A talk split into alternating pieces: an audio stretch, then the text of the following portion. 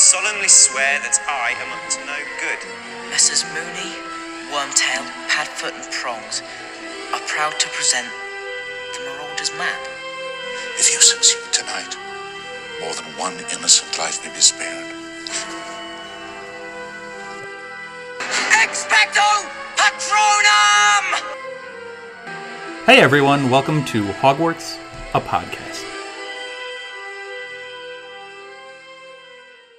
Hey everyone, I'm your host Dan. And if you couldn't tell by our new intro, we are starting book three, The Prisoner of Azkaban. It's really exciting. It's you know, a lot of our contributors here, Molly, Elizabeth, Anna, who's with us today. Hello. Um, obviously, we all like this book. Some of us have it as our top tier book, Yes, guilty. and some of us have it in our you know top top two, top three. So it, it's up there in our in our favorite books, and there's a lot going on in it. So we're excited to kind of break into it.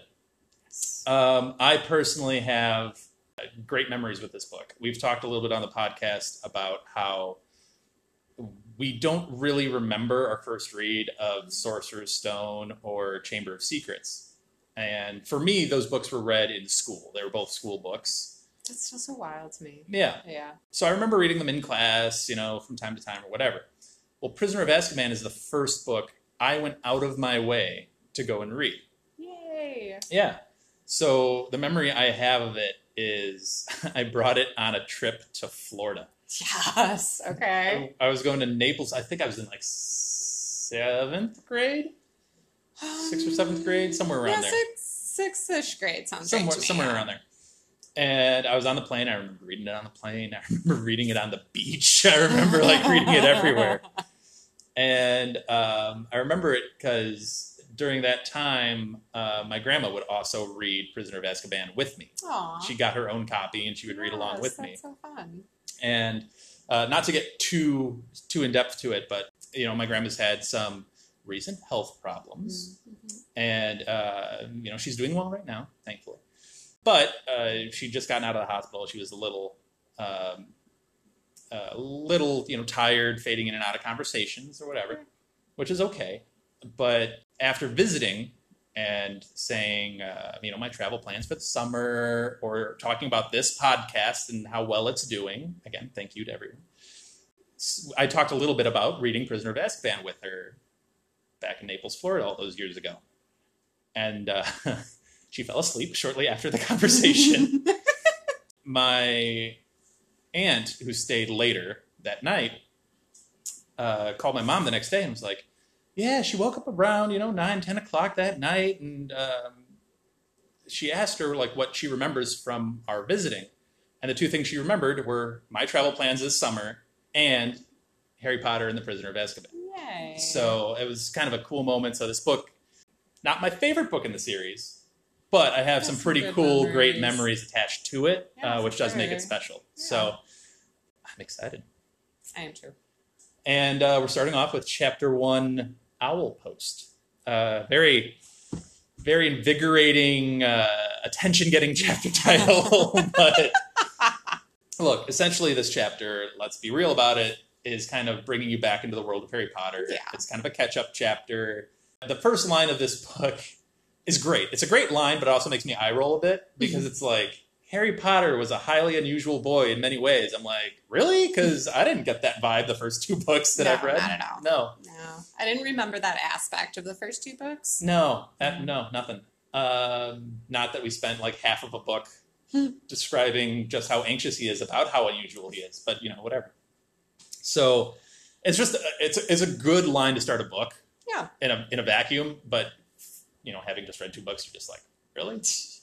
Um, but anyway, yeah. So that that that line, the first line, jumped out at me right away, and then uh, I think we both took notice of just uh, so the Weasleys come into this, Yes.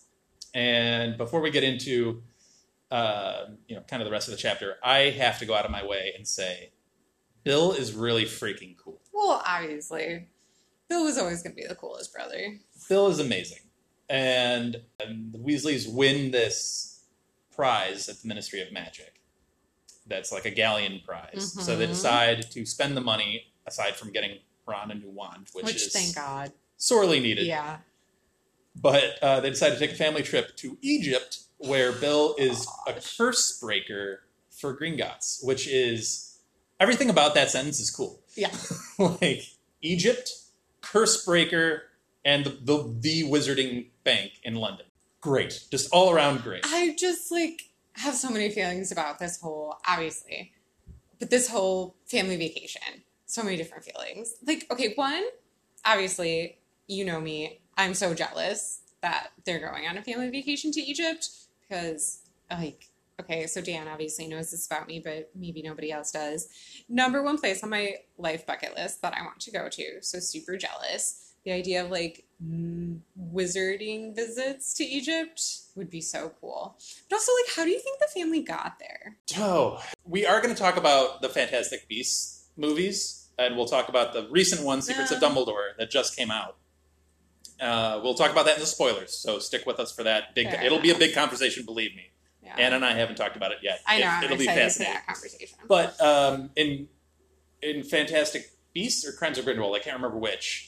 No, in the first Fantastic Beast movie, spoiler for that movie if you haven't seen it yet, um, he comes over on like a steamship. yeah, but that's like America. That's like crossing the Atlantic. I feel like it'd be a little harder for the Weasleys to get England to from Egypt's England not to on a skip across the street. like it's That's what I'm saying. Like that would be a pretty intense boat trip for them. Like I feel like that would take up most of their family vacation. They were only going to be gone for a month. Uh, yeah, I don't know. Anyway, that was just a thought that I had. My main thought comes from this thing that I saw. I think it was like a random thing that came up on my Facebook newsfeed. Mhm. That somebody brought up the question, like, okay, yes, Bill is very cool. He is a Gringotts curse breaker. But somebody brought up the point, like, does Gringotts have the permission of whatever Egyptian wizarding authorities exist in Egypt to be doing all this curse breaking on the ancient Egyptian tombs? Or is this British bank essentially grave robbing these tombs? Well, um, this is right up your alley with Yeah. Egyptian history in that most of the people that made the big discoveries in Egypt weren't exactly Egyptian. Well, They- right. This is were- why I was fascinated. I was like, Yeah. oh my God, that's such a good point. I mean, like, historically, like, I think the Egyptian government is still trying to get back most of their heritage that is just all over the in world. British museums and, and large such. portion in Yeah. British museums. I mean, come on, Britain still has the Rosetta Stone. Like, come Yeah. on now. Anyway, I don't need to go off on that tangent. But it was just an interesting thought to me. Like, Oh, is, are the yeah. wizards also doing some grave robbing? Sorry, we're going to talk a lot of Fantastic Beasts in this episode. But the great thing I think about Fantastic Beasts is it shows you different aspects of wizarding around the world. Yes, that is very true. And I would love to see Egyptian wizards Heck yes. because uh, just the stuff that they even say in this chapter, which I had long forgotten about, like the details about mutant skeletons. Yes, yes. Fascinates you know, I had me. forgotten about that too. Yes. It fascinates me, like uh, multiple limbs and I think double heads and things like that from curses that Bill is trying to break. Fascinates me. I would love to get an insight or a look at what some of that is actually like. yeah. I think it'd be fascinating. And what type of magic you have to perform to do all of that curse breaking and figure out where exactly all those. cur- Yeah. No, fascinating for sure. Do you think Bill, like, obviously he's a smart and talented wizard, obviously, Yes. but Head by. He's yeah, but obviously he's has much more education post Hogwarts. I mean, he's got to go through some like extra ish training, and we can get into some of that in the spoilers. he? I was going to say we could. We know a little bit more about what that extra education might be in different professions. so we actually remember new goal Yes. for book three. I like this new goal. That's probably real good. If anyone else is taking notes on the things that we say we're going to talk about in the spoilers and we never have, you should call us out on our social media so we can go back.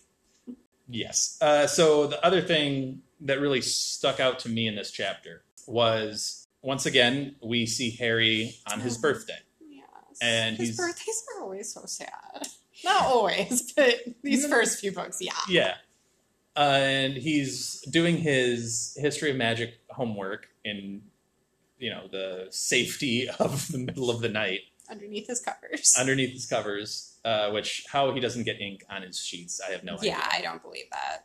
He realizes that his birthday is now an hour into it, Yeah. and goes over to the window and sees this like oddly shapen thing Yeah. come towards him. I just imagine it kind of like the blob, or like that old sci-fi movie, like the, the blob. Yeah. Kind of, yeah. And uh, he realizes that it's three owls coming straight towards him. So opens the window, lets them in. One of which, uh, two of which are familiar to him. Yes. So they're carrying their own packages, and then they're also carrying the middle owl that seems to be struggling with its package. Like, thank goodness they found the poor little Errol. like, what would have happened if they hadn't? I feel like that's all Hedwig. Like that's all. Most I feel like a lot of this, and we've talked about like, how did the Dursleys remember to give Harry a birthday or a Yeah. Christmas present? Clearly, I think we know the answer here.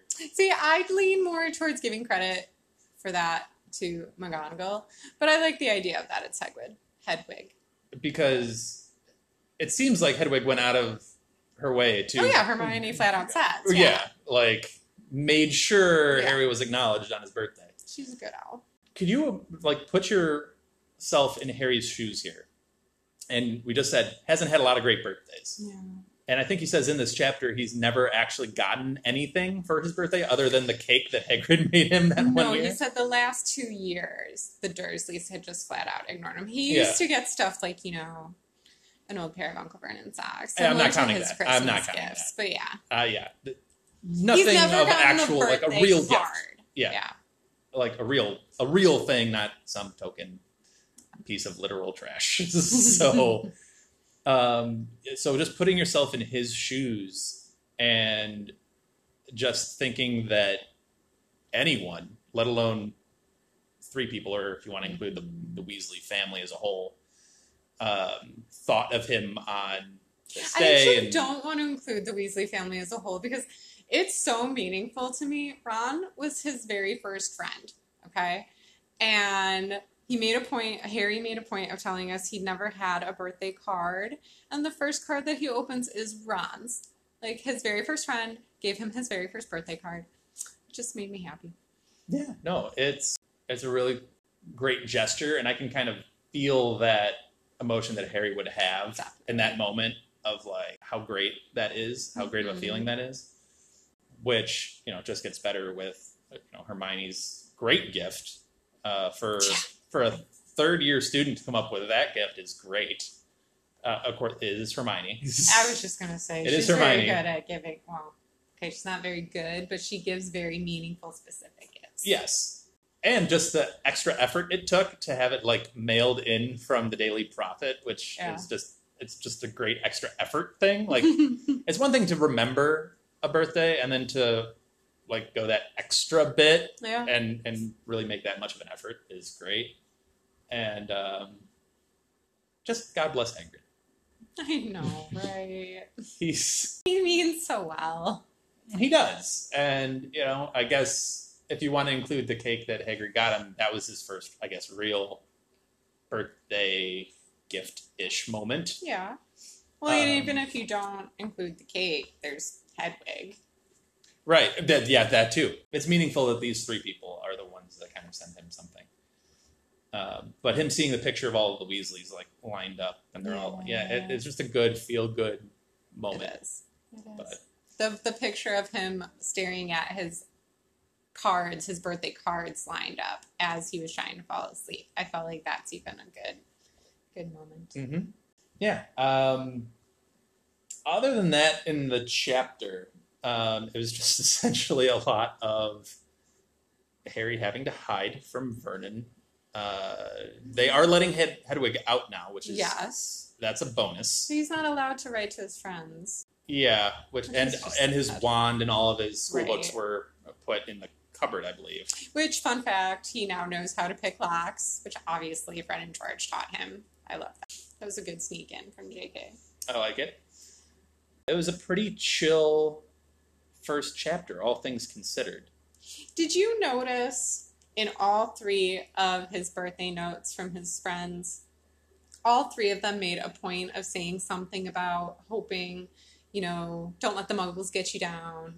Hermione was worried about if Harry was okay or not after Ron's disastrous phone call, which was hilarious. Yeah, and then that, Hagrid said something like, like all of them know the Weasleys are abused, or I'm sorry, the Dursleys are abusing him. Yeah.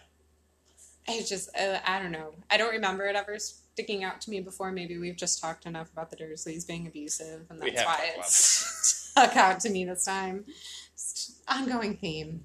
Ron phone call. So funny. You had that's the best. You like. I feel like if I'd never seen a phone before, I'd still do better than that.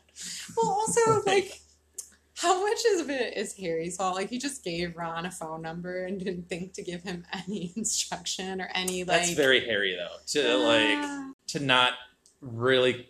I- I don't even think he ever really thought that that would. thought it through. Yeah, or would be a Um, plausible option. Like where would he even get a phone, True. or like wherever. But if you're Ron, I know you ask your dad after the fact. Maybe you should have asked Arthur That's- prior to the phone. That's not very Ron.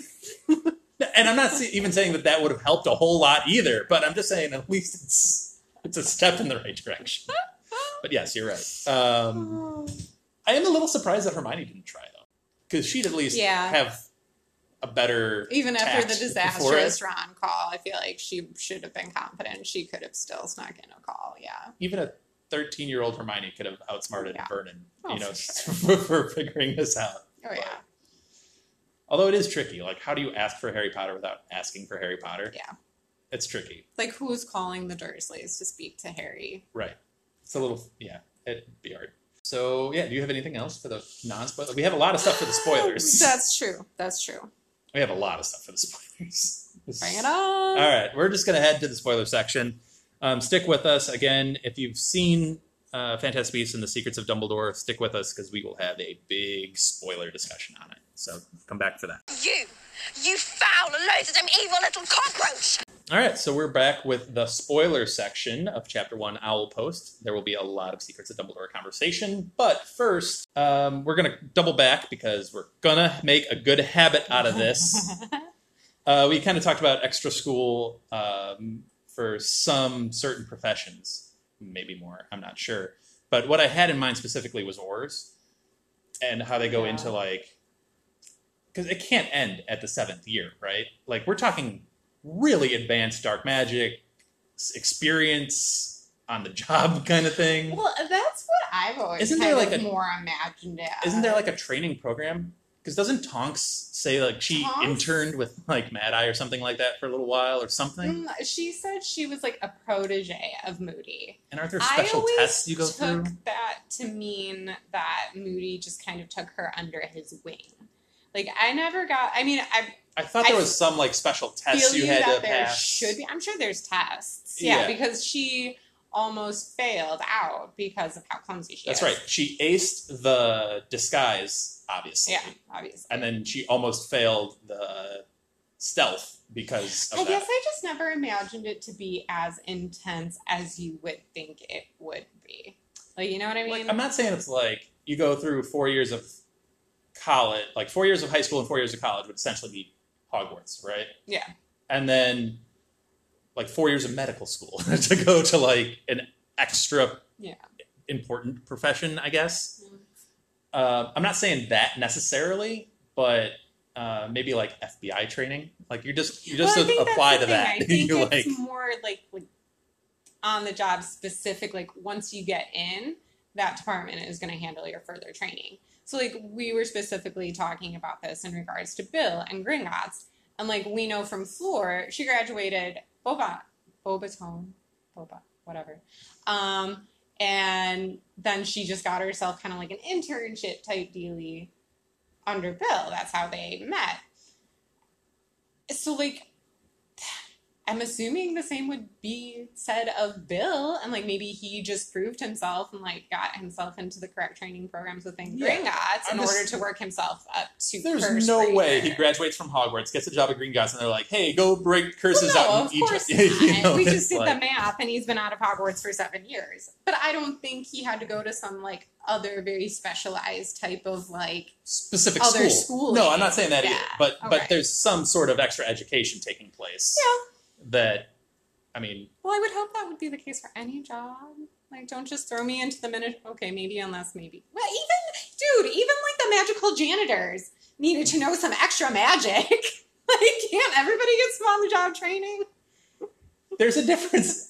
No, no hate towards Filch's profession of magical or almost magical janitor.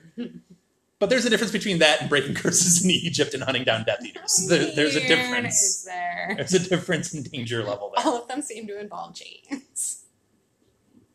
Fair point.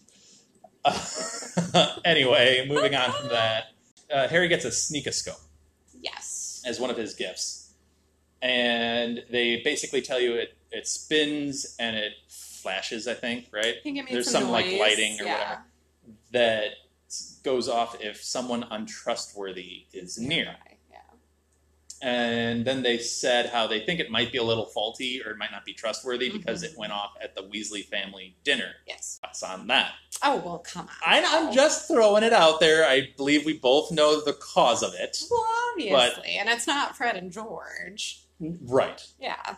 Yeah. That's Um, why, you know, in a couple chapters, the scope is going to disappear into one of Harry's worst pairs of socks. Like, it's just constantly going off because of.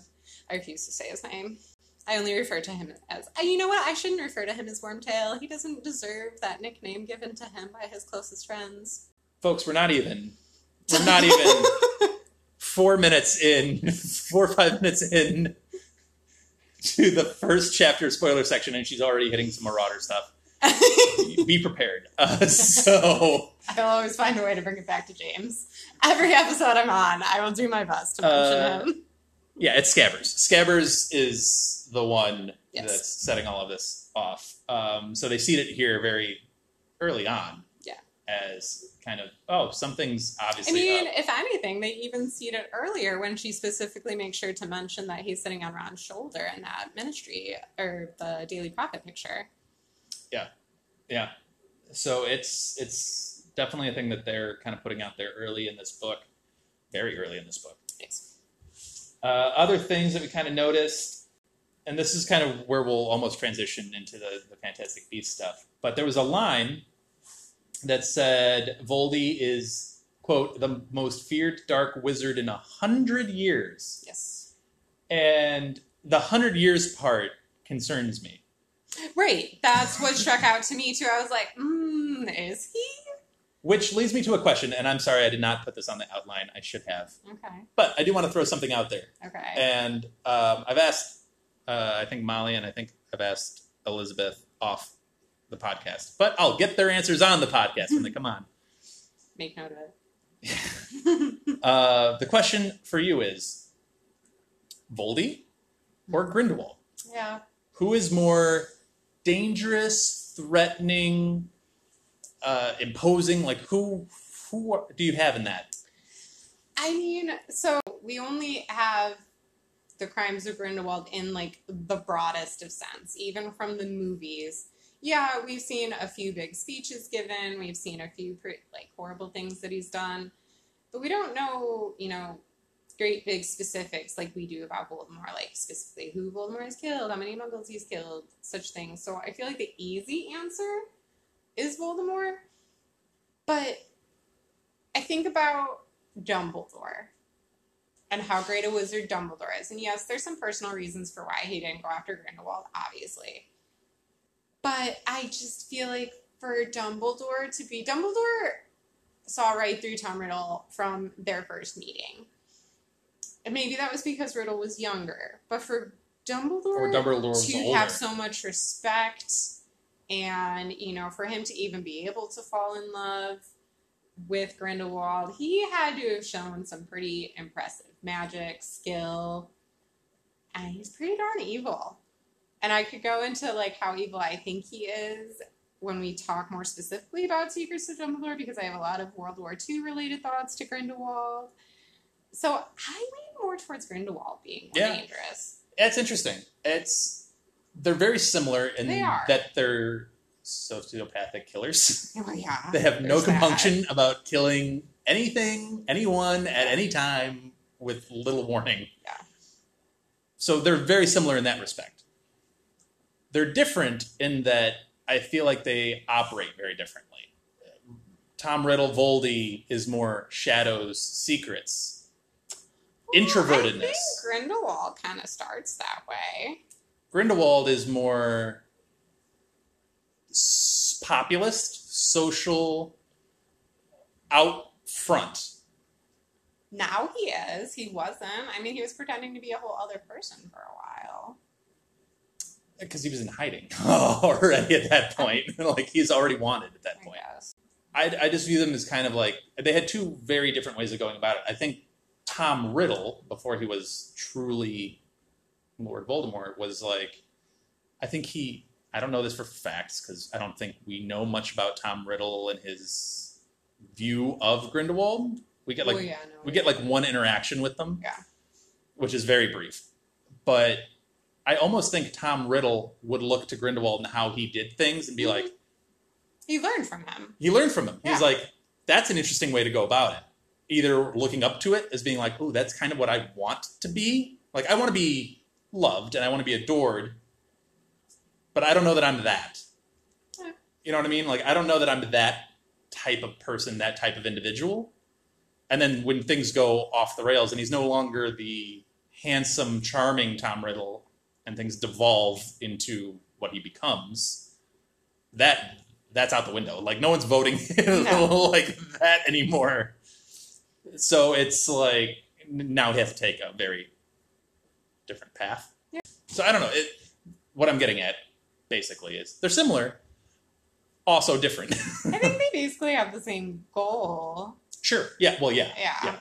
But Just way different, different ways, of going, about, it. Yeah. Um, so it's like I'm gonna say this line, and it was a frequent line uh, in Secrets of Dumbledore. But pick your poison as to Yeah. what what you kind of want, uh, as, as far as what I guess you value, as far as uh, sociopathic killing. so, No, I don't Um, want to choose any value. and, and they also go about it like there's there's Voldemort does stuff that Grindelwald can't do, and Grindelwald does stuff that Voldy can't do. Mm-hmm. um, specifically like Grindelwald has no real talent, it seems, for legilimens because he leans so heavily on Queenie. Yeah, that's true. That's a good point. Whereas Voldy's like, I ain't trusting anybody else but me to get yeah. this information. And then you have, you know, Grindelwald's ability to see bits and pieces of the future. Well, he only got that in this re- most recent movie. Right. But whether we like it or not, and we can get into that later, canon. so it is what it is. Well, right, and I don't think Riddle would have ever thought to go down that path. I don't. Is it an had- inherent ability? Like, is it an, an inherent power that you just have? Or is it something see that you can develop? Well, no, because okay, so what we know of Grindelwald trying to see into the future, he had that weird skull contraption in Crimes of Grindelwald. The skull bong? Yes. Yeah. okay, that was nice. Smoke coming out of it, and he like, inha- I'm sorry, it is. It just is. I know, just I mean, like the visualization is perfect. I just never called it that. It, got me.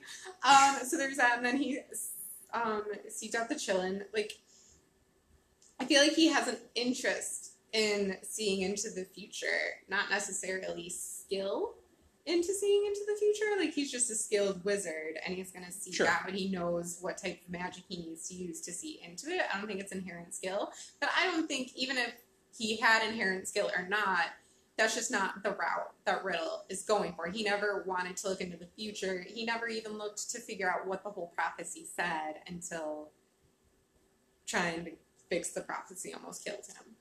So I don't think the future concerns him other than making sure he doesn't die.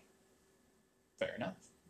Uh, the other thing is, I think Grindelwald they kind of build up him as a very talented orator. He, Yes. he he's very silver tongued. Riddle is too, but it's almost like Grindelwald's got like a persuasion in his like a real persuasion, not just like a oh he's a really cool charming kid. No, he's like I can make you do Yeah. things by just speaking. Yeah. yeah. I can like raise up a riot, no issue. Yes. Yeah. And I think that has its own menace to it that's particularly dangerous. I mean, I have lots of thoughts about that, but I thought that was for the end of the spoiler section. I'm not ready to go there yet. You're not ready to go there? All right. I have one more thing we can get to before we get to Anna's World War II. Um, so, uh, the other thing that kind of caught me while reading this and and watching um, Fantastic Beasts was we got to be lucky that Harry never became an Obscurus. I like when I read this thought on your outline, I like immediately started deep diving. That is just such a I don't know how I've never thought of that because yeah. So okay, like are you ready? Like I actually really did deep dive it. Go for was it. No, I'm always ready for a deep right. dive. How is Harry not an obscurus? Like what's the difference between him him and Credence? So this is what I found. I like did some googling, and per Wizarding World, this is like direct quote from Wizarding World. Being an obscurus is suppressing your powers can cause a different kind of magic, a dark energy called an obscurus. The force is caused by an internalized hatred of one's own magic and can cause death and destruction wherever it goes. Well, I think that right there then answers why Harry never actually became an obscurus. He didn't even know he had magic to internalize. So this is like where my hot take comes in. Did the Dursleys maybe save Harry from becoming an obscurus by not telling him about his magic? Yeah, and I think that's that's the finer point to this. Is it, it really is a fine line, Oh yeah. uh, and I, I believe you're right. I believe you're 100 percent right in that them ignoring the issue altogether saved him from a Right. terrible, terrible fate. Because Harry didn't know that was why the Dursleys hated him. That was why they like treated him so poorly. He didn't And know it had anything to do with magic. And it's such a fine line because it's not even just ignoring. It's like specifically not saying you have magic. We hate that. Yeah. Because how impressionable are children? Like they have no Exactly. idea.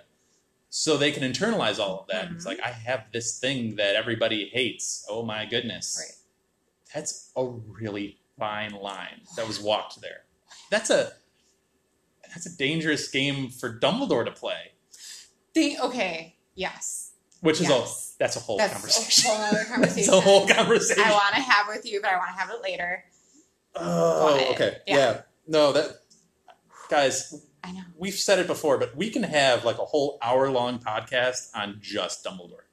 I mean, we could have a than. se- we could have a series of hour long podcasts Yeah. on Dumbledore. Even more so now, which we'll get into again. Yeah. But um, Oh, too long. Sorry. that's a fine line with Harry escaping the Obscurus fate. Mhm. and it never occurred to me either well, until I read this book with the movie right hanging over Right. the, the top of it. And uh, yeah, it's just kind of a thought to kind of mull around on. Definitely. I love it when guests do deep dives. It's great. I love it. Uh, we try. We try our best for you again. speaking of deep dives, are you ready for your World War II deep dive? I mean, yeah. When you were talking about Grindelwald's like oratory and speech giving and how he can Yeah. just like raise up, all I wanted to be like is Grindelwald is Hitler. They're not very subtle. oh no, they're not subtle No, about they're not subtle. at all. Like it's just like whoop, smack you in the face. Right. So okay, so I just basically started with Grindelwald and like flew through history to get to 1945 and like his defeat. So we know Grindelwald was born in 1882 or 1883. So that would put him in his mid 30s while World War One was being fought. Did Grindelwald fight in World War One? Did Dumbledore fight in World War One? We know Newt did and Jacob. So then I kind of like looked into whether or not I couldn't remember from the Fantastic Beasts movie whether or not wizards were allowed to fight in World War One and how much of a wizarding war that was. And apparently, wizards were not supposed to officially be involved in the war. It was considered a Muggle war because they were worried about the statute of secrecy. Which, okay, James Potter, fun fact his grandpa was a Wizengamot member and he opposed that stance. He thought that wizard should have a role. But anyway, We're gonna keep a running tally of James Potter mentions during this. That's That's fine. that's a one. but so then my thought was okay, did that fuel Grindelwald's like plan to just kind of rule over or eradicate muggles after seeing how much devastation they wrought on one another? Like, did is that where he kind of, you know, it's not the first time he had the thought, you know, wizards should be ruling over them. He had that much young. If we fast forward to the fa- Fantastic Beasts films, he's in his mid 40s, which would still make him young enough, obviously, to be active and running things in our 1939 to 1945 World War II time frame. So I just feel like, like you said, the movie was not subtle at all in drawing parallels between the German Ministry of Magic, that whole scene, and you know the rise of Nazi Germany and Hitler. In Crimes of Grindelwald, he literally has a vision Well, with, yes. with the skull bong Yes. of tanks and Right. planes and the mushroom cloud. And then, so then, if you bring in that scene in Secrets of Dumbledore, where there's all of those like statues in that big kind of plaza, Mhm. and like just very, and there's all the banners hanging. And I know that's because the election is coming for the International Confederation of Wizards, but like lots of different banners being hung, and then Grindelwald being like ushered in, and it just like obviously slaps you in the face Uh, that's Hitler. I mean, like that is essentially like the same kind of path Hitler had. And then this war that he's wanting to create between muggles and wizards. I mean, like, is this essentially is World War II, unbeknownst to the muggles, actually a war to make sure muggles are not eradicated? So like Hitler wanted to eradicate the Jewish race and any non-Aryan race Grindelwald wants to eradicate any non magical blood. Did Hitler and Grindelwald join forces? Is Grindelwald actually Hitler and like Hitler was just his little puppet for muggles? Like, I just like, I have some thoughts. And then obviously, World War II ends in 1945, and that's when Dumbledore kiboshes Grindelwald. Is that the reason World War II actually ended? Because Grindelwald was defeated lots of obvious thoughts to a history person. I don't know how many people are No. drawing the same parallels I'm drawing, but it just seems so obvious to me. Yeah, no, it's a little on the nose. As far as the dates go, it's a little Right. on the nose. So and- insane. And yeah, the portrait that we got of the German Ministry of Magic and Secrets of Dumbledore seemed very authoritarian, Yes. very Fascist. yeah, did not seem like a super pleasant place to be. No. So yeah, I, I don't that's think where Germany was after World War II, after World War One. Like that's exactly why Hitler was able to rise to power and get so much following and people who loved him. I do like your point about how World War One and seeing what Muggles are doing to themselves, mm-hmm. especially with the type of warfare that was being waged in World War One, which was horrific. Oh gosh, yeah. So he could look at them and be like, "We're hiding ourselves for this. Right. Like, why are we suffering because these people are just stupid?" Right. So I could see him getting those. uh, Now he had those ideas pre World War He did. One, Yes. but that I think was his excuse to ramp Exactly. up his rhetoric Yes. going forward. Yeah, and probably why he was able to like would he have amassed i'm sure he would have amassed a following just like voldemort did mm-hmm. but would he have amassed as much of a following as he did if people weren't crying for it after what happened in world war one Yeah. it's a really interesting comparison that clearly was not done on accident. well right and that's why however we feel about these movies because we feel a type of way i i do want them to finish the story i want to see the rest of the parallels they're going to draw i'm going to hope they start getting better with them but i do hope they get to finish it but who knows? Well, Anyway. if that's not a segue into what we think of the movie as a whole, we haven't Yeah. really gone into spoilers of the movie per se a whole lot yet. So now, if I know we're in the spoiler section, but if you haven't watched Secrets of Dumbledore and you don't want to go into specific spoilers, now would be the time to stop it. Uh, however, before we do that, I guess really quick, Sure. like it or not.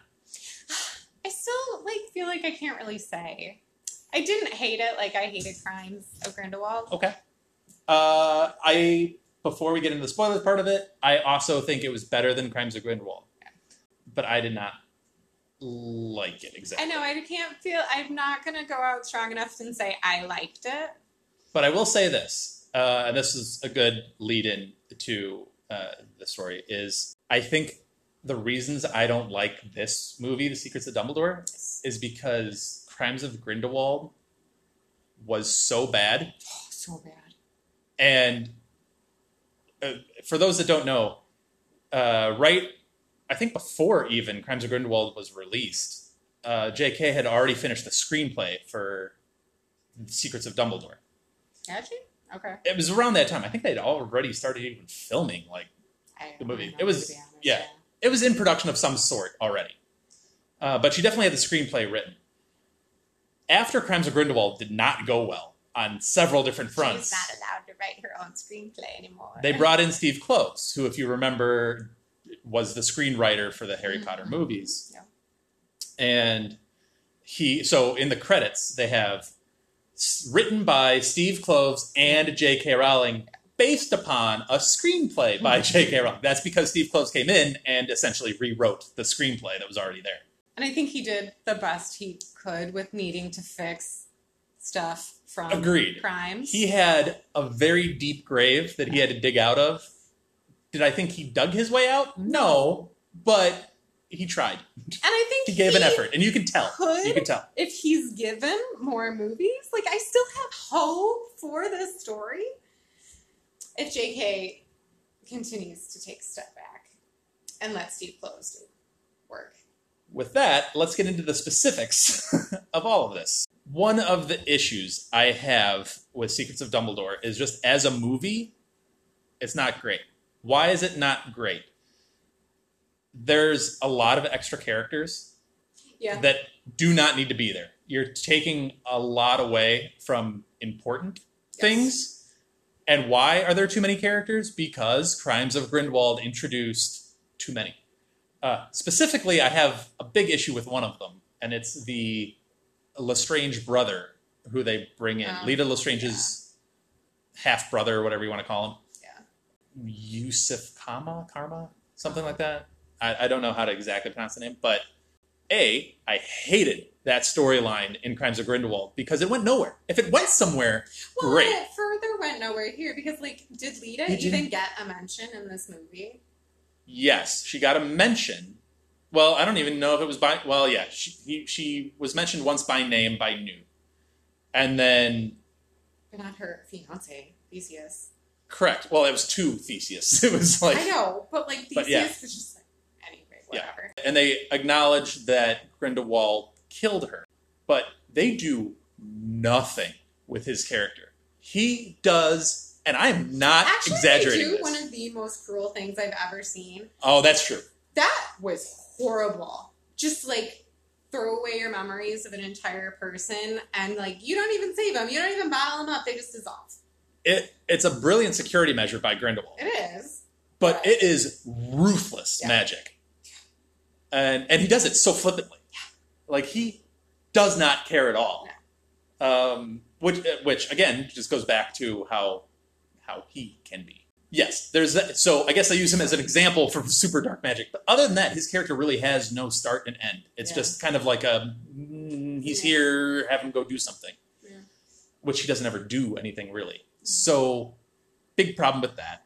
Tina is gone for the vast majority of this movie. There are rumors as to why.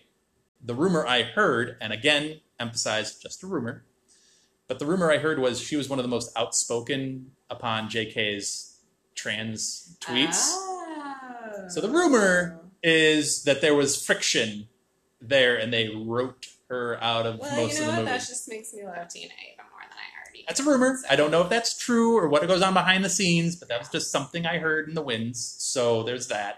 Still, one of the more likable characters from one and two, and you do nothing with her, which is unfortunate. Queenie. I have issues with Queenie. Really? Yep. Okay. And the issue I have with Queenie is she deserts her her group, her friends, her sister, mm-hmm. her love Yeah. to go with a sociopathic murderer that everybody knows he's a he's a murderer. Mm-hmm. That's what he is. Is literally his right hand woman as far as like information getting. Mm-hmm. He utilizes her often to get information about people, events, whatever. So he uses her quite effectively. And then what does she get for all of this? Perfect happy ending at the end of the movie. No consequences whatsoever at all. They don't even have a conversation about it. Like, hey, that was pretty messed up, Queenie. What the heck? I mean, that is very Jacob, though. No one had an okay. issue. I'm not. I'm not saying it's okay. She Um, helped a murderer murder Yeah. directly. Like, Yeah. it's a problem. Well, yeah. Obviously. She was an accessory to I don't know how many like many killings. Okay, well, Dan, look at the entire Harry Potter fandom. Okay, you also basically, while describing Queenie, you also basically described Snape, like not as a like hateable character as Snape, but um, Snape pretty much had the same storyline, and the fandom freaking loves Severus Snape. So I feel like you know there's not going to be much like room in the fandom for people to like they don't want to see Queenie hated on. They don't want to see like everybody was up in arms and was horrified and disgusted by Queenie going with Grindelwald. I think they don't they want that storyline to be over. They don't want to see punishment. They don't want to see any of that. They just want I to get pretend it. that happened. I get it, but I get what you're like, saying. I do. You're right. You're absolutely right. She just gets to walk You away scot get free, to and just walk away from that. Yeah. Nobody else is gonna get to walk away scot so. I felt that was a little odd at the end of the movie. Yeah. Okay, can I also real quick just because Yeah, I brought up. Snape? Yeah. This can literally Oh, just be like me oh, getting so mad. please, please tell me you're about to say what I think you're about to say. Oh Yes! I literally Just- vomited in the theater. So disgusting. Can we move on from always? But yeah. Okay, I have a story about that. So, um, Elizabeth and I saw it on our first viewing. Molly was supposed to come with us. She had to, um, unfortunately, bail out. But I did see it with Molly too. So I'll get to both of their thoughts here in a second. But with Elizabeth, when that moment came up, and Credence, Credence is there, and a character who we'll get to in a second. Um, Credence asks him, "Do you think about me?" Did you think about it? did you think about me? And the character goes, always. Elizabeth and I, the same time, the same pitch, the same level, the same tone, just go, Yeah. like an audible groan at the same time. And then we just couldn't help ourselves but laugh because it's like, really? They're really trying to make that a thing and make it okay. Even though in both circumstances, kind of not okay. It's a little Not weird. okay at all. Not okay at all. More so, I hate it more in Snape's case. But it- we just need to move on from always. Like, I just, I know people love it. People tattoo it on their body. I don't understand it. Oh, re- oh, like, give it up. Move on. Uh, yeah. they're trying to make it a thing real bad. So again, we're in spoilers, so we'll just throw out the main hook here of the. Can I also say, were there secrets of Dumbledore in this, or were there just one? Was there just one secret of Dumbledore here? Or I, let me phrase that for us, the viewer, for us, the Harry Potter fan. I think there was only one secret. Well, I guess people who don't listen to what J.K. said about Dumbledore after the books were over, if you're just going strictly by like book purist, I guess it could be a secret that Dumbledore was in love with Grindelwald. That Dumbledore having a brother, because a couple of characters in the movie were like, Dumbledore has a brother. Yeah, that's true. Again, well, we know that. specify Albus Dumbledore, so there are also secrets for his brother. Yeah. revealed, I, well, yeah, I suppose. But I'm just like, I'm going through this and I'm like, is there anything I didn't know here? There's one. There's one thing I specifically didn't know about this. So it's secret of Dumbledore. Anyway, Uh, the big secret uh, surrounding Aberforth, It's stupid. and at the same time, Albus was falling in love with Grindelwald. Aberforth was apparently falling in love with a woman. Lies. He was falling in love with a goat. That's a harsh take. That Harsh- was the take we were take. presented with before this random storyline. Uh, fell in love with a woman. Uh, things got complicated. They went away. Credence becomes Credence in America. Um, that's essentially where Credence comes from. And then Credence spends the, which is another issue I have. Credence is the whole hook of the second movie. That's the big hammer that they drop on you at the end of the movie, right? Credence does nothing really in this movie either. I get that he's a henchman sent to He's kill. to be like the assassin, which He does that nothing. duel was one of the cooler parts of the movie between Credence and Dumbledore. I really liked the magic, the magic in general of this movie. I really liked. Um, It took my second viewing to truly understand like what exactly was going on there mhm. with the like snowflake that he blew into the window Mhm. and then kind of went into the reflection and hit Credence, and then it kind of Yeah. creates this. If I can branch into a different fandom, like a mirror dimension in Doctor Strange, almost where nothing I can was be feeling harmed. more Inception-y with it, but yes, Fair I enough. like that. Yeah. Um, yeah, so nothing can be harmed in this like duel, which they kind of did twice in this like Yes. mirror dimension where nothing can be Mhm. harmed thing. Which I don't like, but whatever, it is what it is. Fair enough. Molly also didn't really like that. Yeah. Yeah. Uh, for the record, and I'll let Molly and Elizabeth really tell their full details when they come on, and they will be coming on soon um, in a couple of chapters.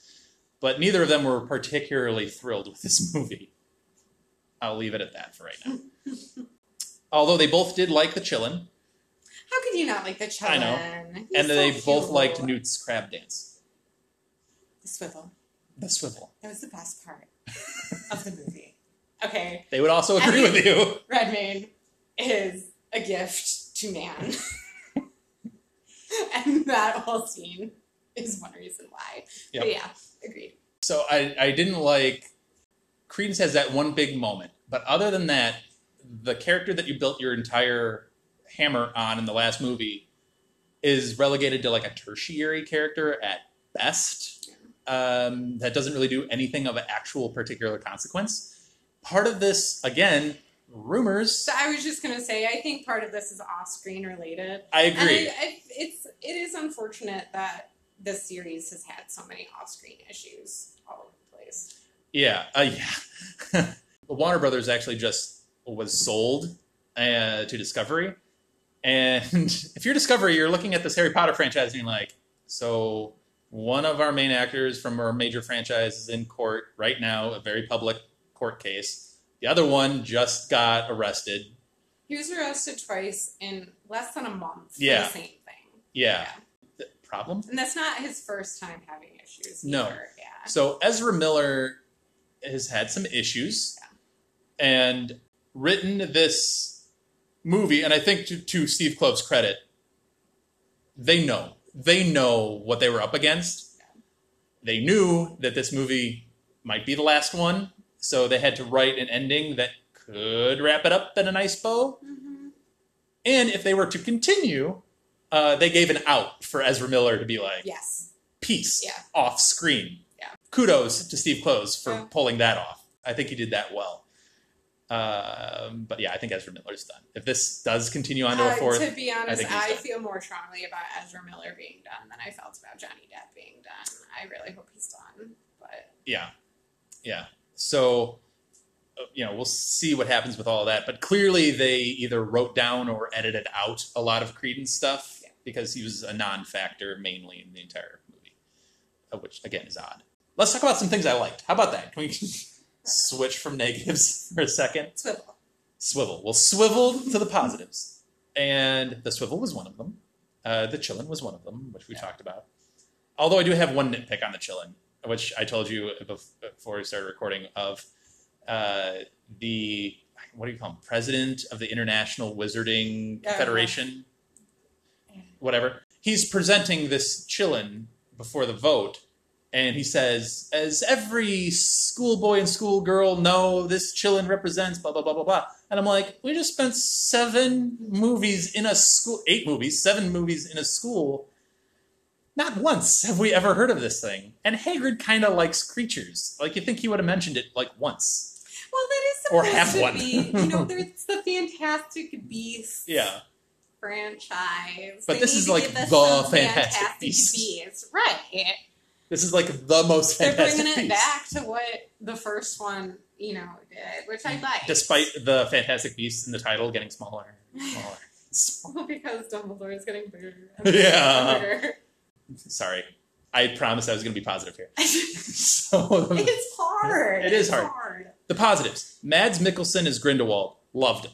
Agreed. I think he was by far the best. Whatever you think of Johnny Depp and Colin Farrell, Mads Mikkelsen, Yeah. just perfection. That's what I've always imagined Grindelwald being. I didn't imagine. I had this big conversation with my brother actually about this over the weekend. It wasn't Grindelwald wasn't this costumey villain to me. He was the normal. He was the Tom Riddle of, Yes. of Voldy. Uh, he was that Exactly. charming, normal, Yes. everybody likes me, Yes. but I'm still a sociopath. Yeah. Kind of, yeah. Yes. Uh, loved his performance. I'm terribly saddened that it. I feel like it's wasted, but great performance. Well. I feel the him. same way about Jude Law. Like, though, okay, I have issues with what was going on with Jude Law's accent See, I throughout the movie. seen the movie twice. That never bothered me. Oh, it bothered me a lot. But anyway, that's probably just me. Can I have a comment on Jude Law while you brought him up? Yeah. Here's the thing about Jude Law. I like him as Dumbledore. I like him as this Dumbledore. Yeah.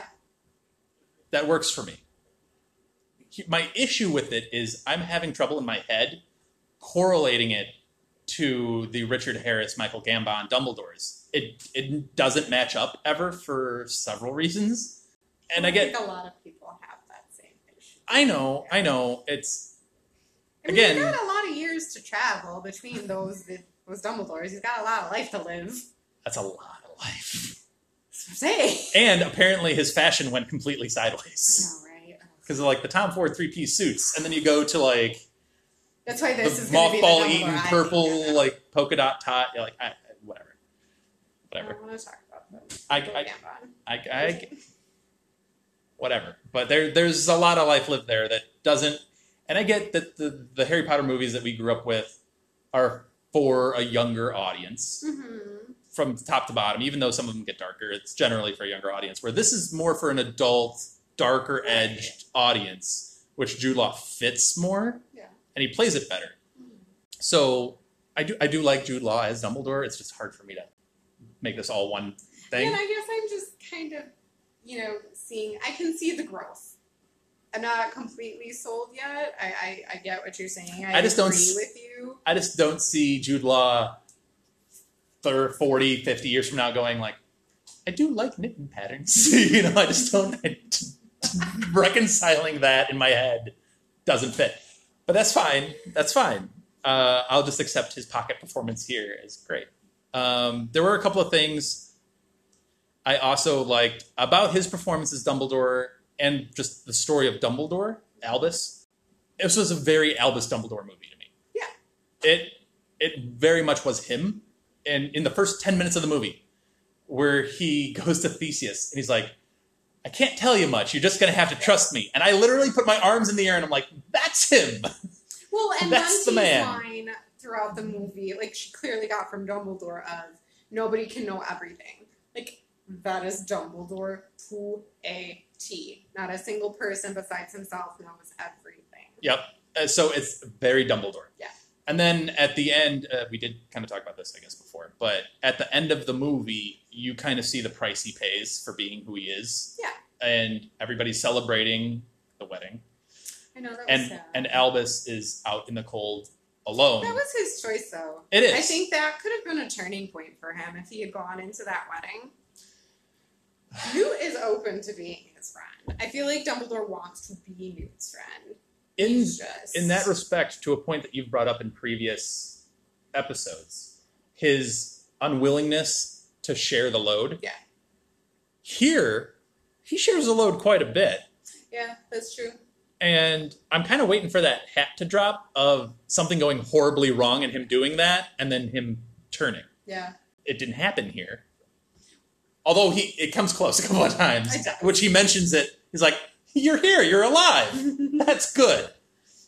Was I not supposed to be? It's like, uh, maybe, maybe not. You know, who knows?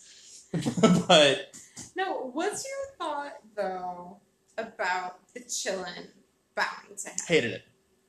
I didn't like it, I was shocked. and I, I liked his response though. Agreed. Agreed. I liked his like, no, no, no, no, no, Yes. no.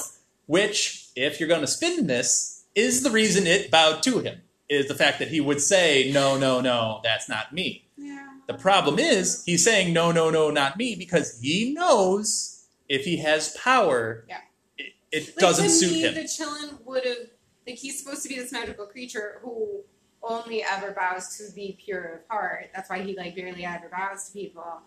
Okay, I say he has a good heart, pure of heart. exactly. Obviously, he does not. Right. So he should have never bow to him, even though He just spent an entire movie throwing people into the cannon fodder of this whole, whole dark wizard. you know who I think the qilin should bowed. Either I'm scared about who you're about to say because I might agree or I might disagree. I fully thought the qilin was going to bow to Jacob. yep. Yeah. Yeah. And They but they set you up for that the entire movie. right. They mention it several I times. I know. Bait I also switch. would have been okay with it if it had bowed. I know it never would have, but if we're talking like their base description of who the qilin bows to, I don't understand why it wouldn't have bowed to Newt. Like, Agreed. I agree with you there, especially because if this, oh, I'm gonna set off your Gryffindor esqueness, but if this franchise, as billed by its principal writer, is supposed to be the quote unquote rise of Hufflepuff, who Hufflepuff as a house is the one you're supposed to represent and the one you're supposed to want to be in because it's the, for most people, consider it the purest of the houses. Here's your opportunity. Exactly.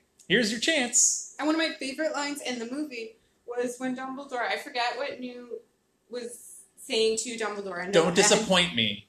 Your honesty is your best quality. Something Yes. to that effect. Well, and that's what Dumbledore said. I don't remember what Newt had been saying to him, but yes. Right. One of my favorite moments when Albus said that to him. Yes. So, like, it's just like the perfect lead up. And yeah. I agree with you.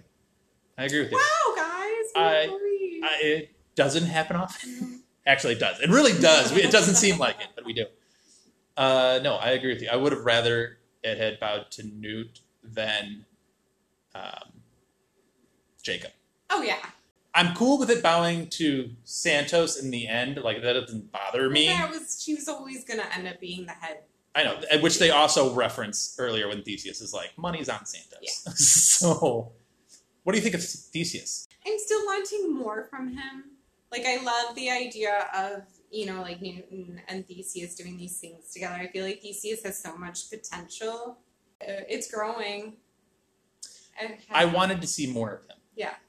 Uh, I think he's a worthwhile character to get more from. Well, and that's what, like, why are we giving, so I liked the character of Professor Hicks, but why are we Hmm. giving so much magic and so much screen, screen time to this new random character when we have a character like Theseus? I want to get to her in a second because I think she's worth a conversation. I would have lo- me being the nerd that I am and the part of Harry Potter that I like the most. Uh, which again, this is another positive of the movies. Real quick, I like the adult magic. I like Yes. the creativity Yep. and all of all that goes into the adult magic of this. Not no offense, but no Expelliarmus or whatever. I like I liked the she puts a wizard into a wall. That's awesome. That's such a and I liked the book magic when she when her great at book magic apparently. So many. Oh.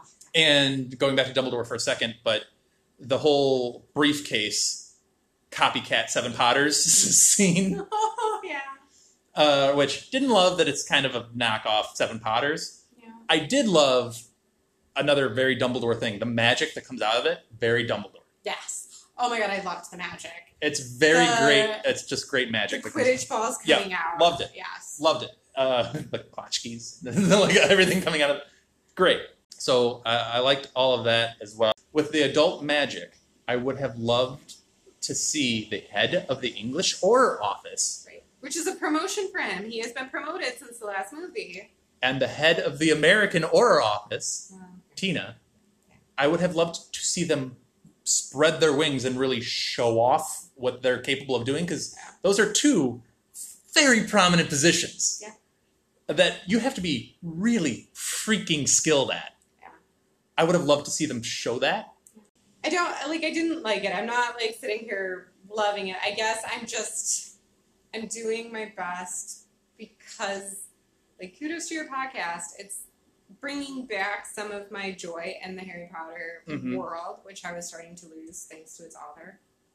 Um, so I think I'm trying really hard to hold on to that and not just get super upset and remember everything about the movie that I didn't like. So maybe that's why I'm being a little more positive than I actually feel as I'm talking about it. But it's not. It's just not a great movie. They're they yeah. And it's not. I actually, the more I thought about it in the second viewing, I'm okay with some of the Harry Potter stuff in it, and the Harry Potter stuff that's I don't like. I'm not blaming this movie. I'm Right. I'm blaming Crimes of Grindelwald Exactly. because that's the foundations of it. Yeah. And what did you want them to really do? Exactly. It's like you said. They're doing their best to dig themselves out of the twenty foot grave that Crimes of Grindelwald put them in.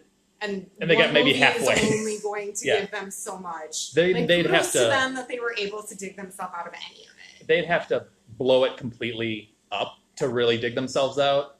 And we talked, well, briefly. We didn't really go into detail. I think they can redeem it in the next if they do the two movies. If they follow through with their five movie plan, I think there's a chance they could. The problem is, I don't think they're going to get that chance. I think it's going to get nixed. And I think they saw it coming, which is why we got the ending that we did. Yeah. And it did not do well at the domestic box office this weekend. It made like $45 million. Not good. It did make much more overseas, but it opened in, I think, pretty much every market that it had, um, including China, I believe. But they also had to sacrifice the story for the Chinese release. I don't know if you've heard this I rumor did, either. now I no, I I read something about this and I don't remember. They were- it was now. they they cut scenes with uh, Grindelwald and Dumbledore referencing their love for each other for a China release. So notice the scenes in those moments were easily cuttable. The first scene you can just cut it, start with Newt, and then the other one you can just kind of snip it around. But I think it made altogether it made just under two hundred million dollars, which was about the budget, and that's just going to go down presumably it's it got poor reviews. I think it's 49% on Rotten Tomatoes. Audience score was 89%. I've yet to see the cinema score, which kind of indicates how well a movie can do. I don't foresee this. I, I just don't foresee it going further. I would like to see them, and I would because I'm a Harry Potter nut. I would like to see them, but I just don't see it. I think a lot is going to depend on what happens in the behind the scenes type of meetings that you know we'll only ever hear rumors about. Yeah. I think certain people are going to have to take a big step back if they're given the chance, which I don't know how to feel about it anymore. Like I do hope I never like to see a story cut short. Um, but I, I yeah, I don't know. I think you could be right. I think Harry Potter, the name of Harry Potter could carry it through. I just wish we got better story for Oh, Eddie yeah, Redmayne. Jude Law, Mads Mikkelsen. I wish we got a better story for them to tell because I think they're more than capable of telling a Oh wonderful. my gosh, yeah. I also think, and I'm, we're running long on time, so I'm going to have to wrap this up. Sorry. Yeah. Um, but I wish they had taken Newt, Jacob, Queenie, Tina over on the left hand side and just had their Fantastic Beasts trilogy. Mm, I wish they had Jude Law, Mads Mikkelsen over here on the right yeah, doing a separate trilogy yeah. with Grindelwald and Dumbledore. Because who doesn't want the story of Split. Grindelwald and Dumbledore Oh, no. him? Great prequel. Just don't combine the two because what happens? No, You get right. a mixed mash of 15 characters. You only care about four of them, and it's like, what are we doing? You're right. We wanted, we want more. We want to love it. Um, there, we've just had issues with You it. know why I want two more movies? Hmm. I want to see Jude Law in a three piece suit. Well, yeah, I want that obviously one woman and his forearms with that thing wrapping around it. Uh, I also want Eddie Redmayne doing two more weirdo dances. that is what I want the most. And on Eddie Redmayne Weirdo Dances, we will leave you here on this podcast. so Let us know what you thought of the Secrets of Dumbledore. Um, we might put a poll up sometime soon of Voldy or Grindelwald. oh yeah, that's That'd be a kind of a cool poll to have because we do like our polls here. Uh, and then keep coming back for more episodes because uh, I think Molly will get some chapters here coming up, and Elizabeth will follow that. So they'll kind of give their opinions on Secrets of Dumbledore and their chapters. So following us, keep listening, and um, yeah, we'll see you on the next one. bye. Thank you for listening to Hogwarts, a podcast. If you like what you've heard, please click the subscribe button on your preferred podcasting app and follow us on Twitter and Instagram at Hogwarts a Pod.